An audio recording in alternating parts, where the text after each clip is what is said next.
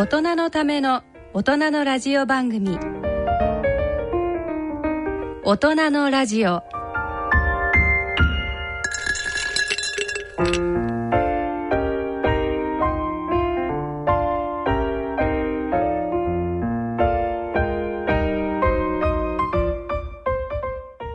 ご機嫌いかがですか？坪田和夫です。ご機嫌いかがですか？西澤邦弘です。こんにちは久保田恵里ですこの時間はご機嫌が人類を救うと題してお送りしています。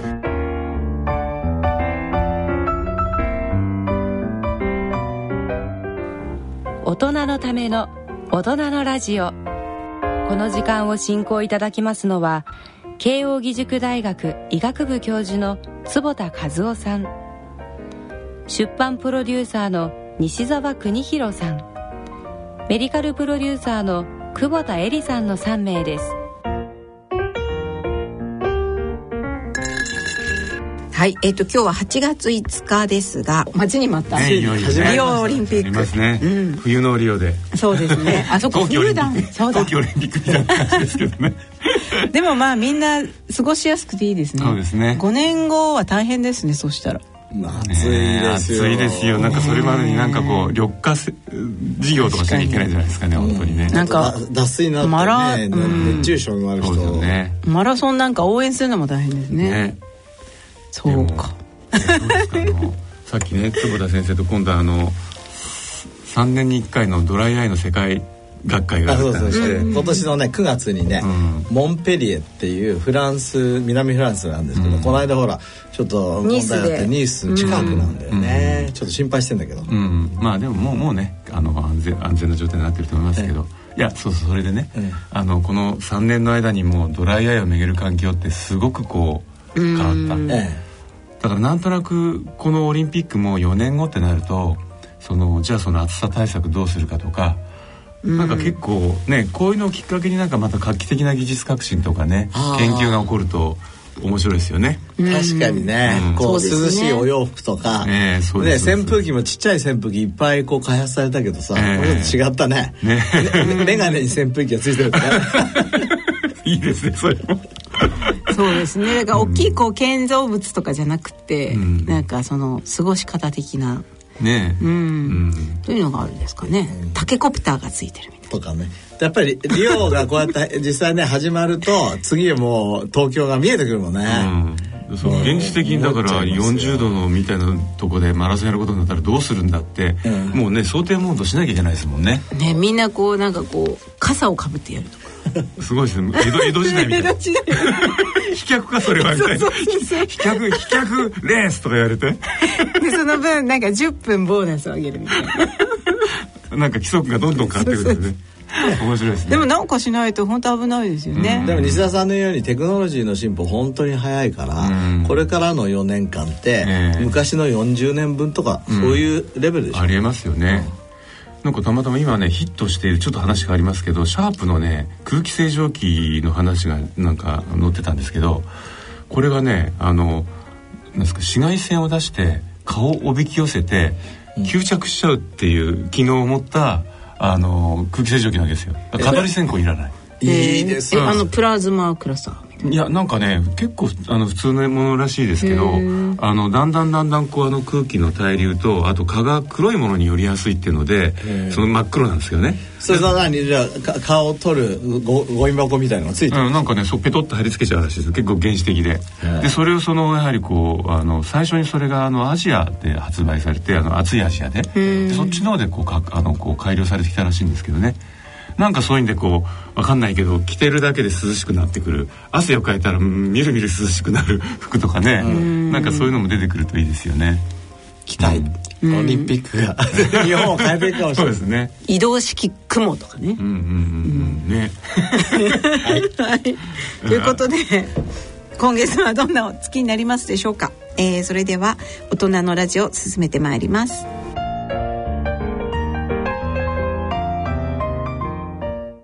大人のための大人のラジオ。この番組は野村証券ほか各社の提供でお送りします。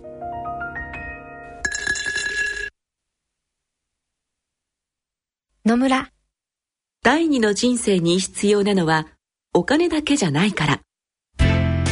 ゆったりとした旅を楽しみたい。健康はもちろん若々しさもまだまだ保ちたい。住まいをもっと快適にしたり相続のこととかもしもの時のことも考えておきたい。セカンドライフのために知りたいことってたくさんありますよね。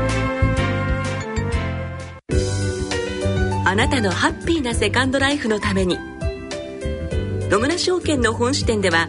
さまざまなスペシャリストを講師にお招きして野村のハッピーライフセミナーを開催しています。詳細はウェブで「野村のハッピーライフ」と検索してください。なお当セミナーではセミナーでご紹介する商品などの勧誘を行う場合があります。それの村に来てみよう。大人のための大人のラジオ。健康医学のコーナーです。ここからのこのコーナーでは坪田和夫さんに医学の話題についてお話しいただきます。健康医学のコーナーです。このコーナーでは医学界の学術論文や、えー、医学界での報告などから健康医学の話題をお伝えしてまいります。えーと、今回はあの坪田先生が2つ選んできた、うんはい面白い。エイジングに関わる、あのーはい、夢のある話ですけどね、はい、えー、夢があるかどうかはちょっと分かんないですよね。え？夢あるじゃないですか、うん、まあ新たな夢を描かなきゃいけなくなる。そう。そうこれねあの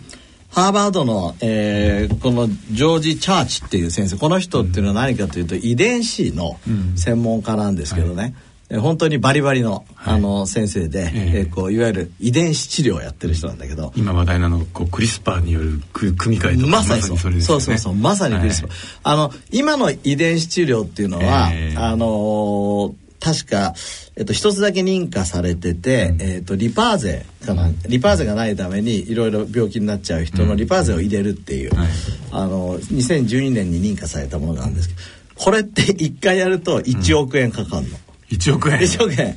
だけどそうじゃなくてこれはだからあの非常にレアな病気じゃないですか、はい、そう一つの遺伝子が欠損してるからなります、うん、このジョージ・チャーチが考えてるのって突拍子もなくて、うん、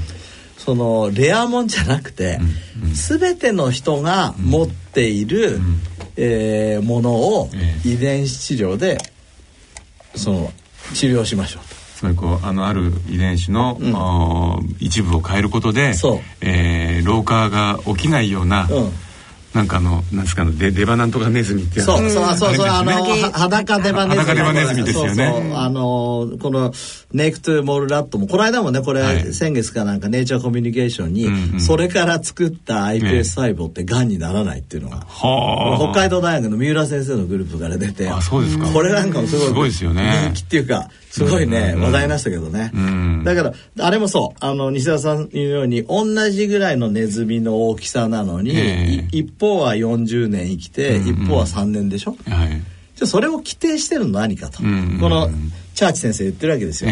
そうするとえーと、遺伝子がいっぱいあるけど、うん、ほとんどは一緒なわけじゃないですか、うんうんうん、裸デバネズミだろうがネズミだろうがで、ね,、しょ？だけどどっかち違う、うん、そのいわゆるマスタージーン、うん、エイジングを規定している遺伝子というものが、今少しずつ見つかりつつあるじゃないですか、そしたらそこを、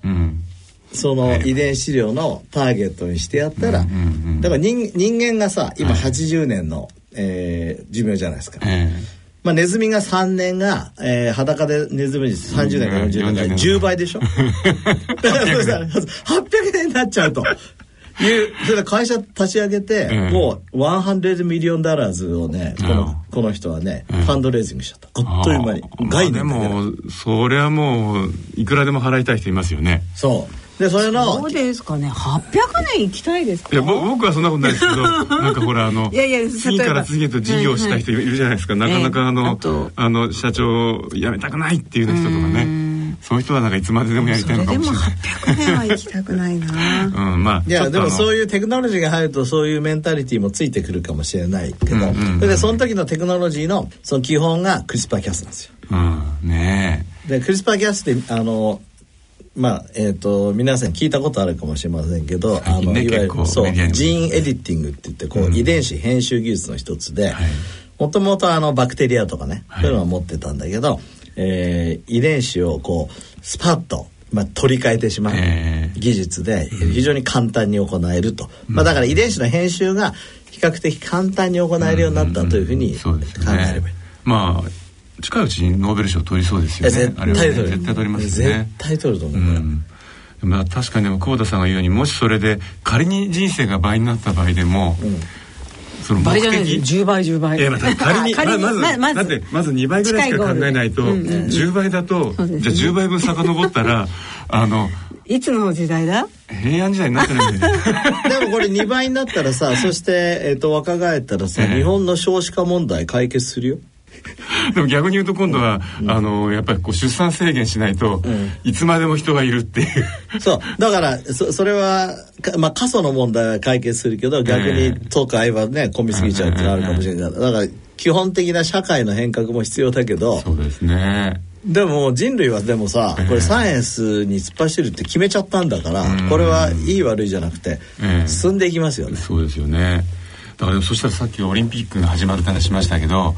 例えばそその技術が開発されたらですねイチロー選手は今後800年現役かもしれないわけですよ。そしたら新しいあのこうスターが。生まれなくなるからやっぱこうあのあの800年チームとか 500年チームとかあのこう生まれた世代によってチーム編成してあのリーグを分けないと。そうでもそのだから技術とサイエンスが生まれてもそれをどこまでこう本当に取り組むか取り込まれるか、だからねこの間ワシントン・ポストにあのこの特集が出たんですよ。彼彼のね、はい、あのジョージ・ チャーチさんのインタビューが出た時にこういうあのタイトルなの。これ12月号なんですけど「A Harvard professor says he can cure aging」ハーバードの教授が、うん、えっ、ー、と、エイジング、えっ、ー、と、年を取るってことを直せる時代になってきました。うん、But, is that a good idea? question mark、うん、だから、それはでもいい考えなんだろうかっていうのが、ワシントン・ポストの投げかけてることなんです。そうですよね。だから、おそらくこういう話こそ、その、まさにその、まあ、文文化的文化系的な発想というかその、うん、あのフィロソフィー、まあ、哲学とかね、うん、そういうところとこうあのしっかりとこうやっていく必要がある、ね、そうですよ。だからやっぱり人類があの原子力原子爆弾をやっぱりと、うん、得た時に、こうそういうやっぱり倫理的なものだとか、かなり突っ込んだディスカッションがあったわけじゃないですか。えーでもなんか例えばアインシュタインが800年生きてることになったらどうなるんでしょうね。どんどんいろんなことが分かっちゃう。だからでもさ同じレベルでずっといくかどうか分かんないじゃないですか。そのそんなすごい冴えた状態がない それもなんかなんか座ってるだけ派で800年生きてましたとか。ね。でも確かに昔のあの例えば神話の世界って大体神様って平気で何百年も生きてるじゃないですか。んなんか本当になんか神話の世界に逆戻りな感じですよね。ずっとゼウスがいますみたいな。でもまああの生命の目的はサバイブすることにあるとしたら、その人類の寿命が例えば800歳になって。たことがね、えー、人類という種族の、うん、その生存確率をもし上げるんであれば、うん、僕はそれはいいと思うけど、うん。むしろそれ下げるんであれば、それはちょっと問題ですよね。だからまあ日本みたいに少子化だったら少しはメリットが生まれる時があるかもしれないけど、例えばアフリカなんてまだまだ人が増え続けてますし、ね、そこでこんなのやっちゃったら大変なことになっちゃいます。確かにそのこう資源の問題とかその食料の問題いつまでもなんかあの食が細くならない人たちがずっといるっていう時の食料問題とか、まあでもおそらくだからまあまずその仮に2倍になったとしたらそれに対応してその社会をどう変えるかとかね、だから非常にそこもドラスティックなやっぱ研究領域になりますよね。もう全体が。だから社会がどんどん変革していくことが当たり前な社会にしていかないと追いつかないよね、そうですよねそうじゃないとあれですよね。もう一つの先生が投げられてる斎藤先生斎藤もたこれね僕すごい感動したんで、あのもし、えー、読者の皆様もお読みになりたければぜひ読んでいただければと思いますが「エクサスケールの衝撃」っていう本なの。うん。これはあの僕のお友達の平林さんという方がね「えー、これ坪先生読んだ方がいいよ」って言われて読んだんですけど、えー、でこの間斎藤先生講演してくれたんで僕聞いたんですけどね、はい、これどういう話かっていうと、はいコンピューターの速度が速くなることが人類を決定的に変えてしまうっていう本なの。これ前あのレイクルツワイルってボストンにいる先生が、はい、あのいわゆる「Singularity is Near」っていう本を10年ぐらい前に出したんですね。シングラリティって何かっていうと得意点、だからあるある瞬間うん人類の例えば総和の地地 H がコンピューターの H に負けた時。で行き地を超え超えてるわけですよね。そうそうそうそうそう、えー、そうするともう変わると、うん。うん、でそのシンギュラリティの前にプレシンギュラリティって言って、うん、そのちょうどこの間ほら5でさ、はい、えーと、AI が勝ったじゃないですか、ね、今そういう兆しが来てるんだけど、これが15年から30年の間に来るよと、それはコンピューターの速度、それから AI 技術の進歩。で、全く違った世界が来ますよっていう本で、僕は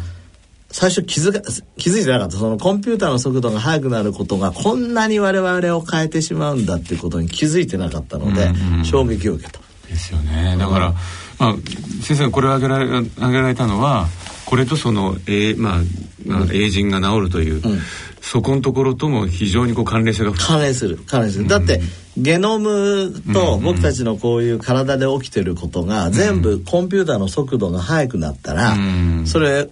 シミュレーションできる。そうですよね、うん。全ての病気のあのプロセスがシミュレーションできて、う。ん、どこをどういうふうにストップされればいいかをもうコンピューター上演算できてしまう例えば、ええあのさっき言ったジーンエディティングって遺伝子編集、えー、じゃあこの遺伝子を変えたらど、え。ー、何年生きるんでしょうって、それをコンピューター上でやって、どんどんやっていける。あじゃあこの3つ変えたら800歳まで一応なんのねとかね。でご存知ね IBM ってさ最初のコンピューターってこのビルだったわけじゃない、うん、あれが今 iPhone よりももっとちっちゃいわけそうですよね。そういうの考えたら今のこの次世代型のコンピューターだってどんどんちっちゃくなると、うん、そのうち洗濯機ぐらいにはなるだろうと。うん、これもあれですよね。その新しい半導体の話ですもんね、うん、ですからその半導体自身もコア技術が開発されてるってことは確かにあとは量産とそのそこの最初の、ねうん、ところが、それで、えー、あのそのコア技術が量産されるだけじゃなくてやっぱ今どんどん速度も速くなってるんですよ、この斉藤先生っていうのはこれ放射線科の先生で僕10年前にお会いしたことあるんだけど。ドクターなんですね。そう、うん、で10年前会った時はね小さな CT スキャンのねプログラムの開発とかしてたのに今はもう本当にこのコンピューターの開エクサってどういうのか知ってるこれ？僕これこれで学んだんだけどエスエクサスエクサスケールのエクサつまりなんかミリオンビリオン。でかいサイズ、ね、そうそうそう速度で、えっ、ー、とえっ、ー、とエクサの手前がペタっていうんだって。ああでそれでエクサ。つまりじゃあ無料対数ですね。そうですね。日本の、ね、日本で言うとね、えーえー、うん、つまり無無料のあの無限のスケールがいよいよやってきた。やってくるという。まあそうそうそう、うん、だからそそれがあの本当に変えていくし例えばね、うん、僕面白いなと思ったのは、えー、今電池自動車とかあるじゃない、はい、あのだから電池自動車を無料で配るっていう概念なんかも書いてあるわけ。はあ、じゃあもうその水素ステーションみたいななくても、うん、それでで電池でだからすごくあの効率的な電池が開発されちゃったら、えー、電池自動燃料電池ですよねだからね。そうそうそう、うん、そしたら例えば今エネルギー問題なんかも、うん、その解決すると。それで電池自動車が使わなかったら、それを売ればいいと。あの電気を売るって。あそ止めてたやつを売ると。売るって。なのでおかもう基本的にはただただみたいなただみたいに使えるっていうような概念とかね。だから。だから今のこう携帯の逆みたいな話ですよね。携帯もだから別に、あの利用料もらうからこれはただでもいいですっていうのは、そうそう近い近い、そうそうそうそう。でも今度自分の方からお金も稼げるだから、確かにでもそうなると本当また経済の仕組み全く変わりますよね。それで暮らせちゃいますね。ねみ みんながそれで暮らそうとするからあの誰も買ってくれなくなるかもしれないんで。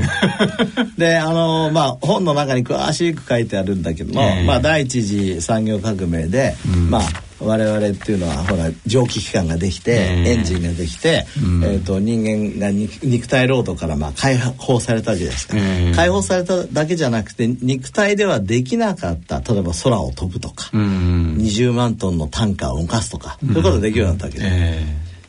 今度だからコンピューターの速度が速くなったっていうことは人間の脳の代わりができた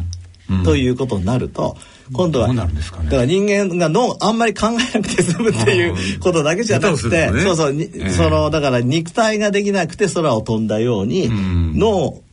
ができなかったことができるようになると。これはすごいですよ。でもおそらくだからそのすごいスーパー、まあ、エクサスケールコンピューターをそのうちこの脳に接続して、うん、脳自体の機能をそのエクサにするっていうおそらくそのこと絶対考える人出てきますよね。あまあ、一緒につつつながるとね、えー、あのこの本なんかにもそういうアイデア出てるけどちょっとしたなんていうのあのちっちゃなピンボールみたいなのがいつもそこにあって、えー、そこから自分も見えるしそれから例えばあ今リオデジャネイロの話があったけど、はいはい、リオデジャネイロにそういうピンボールが飛んでたら そこをアクセスすると、うん、ここにいながら、うん、リオで会場でこうそうってやってるのを体験できるとかね。あでもそのうちそのロボットさんに支配される。ね、あのそういうならないようにしないといけない。でも絶対だってあちらの方が頭がいいですから。エクサスケールですから。宇宙の旅がいよいよやってきたというか。もう私たちはなんかなんどうすればいいでしょうね。いやでもやっぱり今はちょっと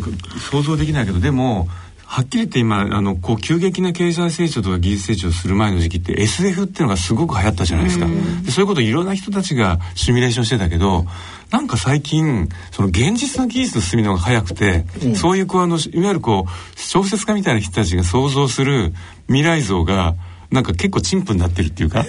だからやっぱこれはこういう学者の人たちがそういうようなこうストーリーも含めて想像していくような、うん、そのこういうものができた時に社会にどういう、まあ、いいことと悪いことが起きてっていうのをねシミュレーションしてこう非常にこう新しい類の今度はこれがあの小説っていうかエンターテインメントにもなる。そんなことをおそらく繰り返しながらやっていかないといけないんだろうなって気がしますよね。とにかく変革していくことを当たり前とするような、うん、前提にしてどうするんだっていうね。そうそうそう。そうですよね。そういう社会がということで、うん、僕は今回あの2つ大変感銘を受けました。この1か月これちょっと読もう。面白そうですね。ぜひ読んでみてください、はい。はい、ということで、えー、健康医学のコーナーなんか SF コーナーでございました。はい、はい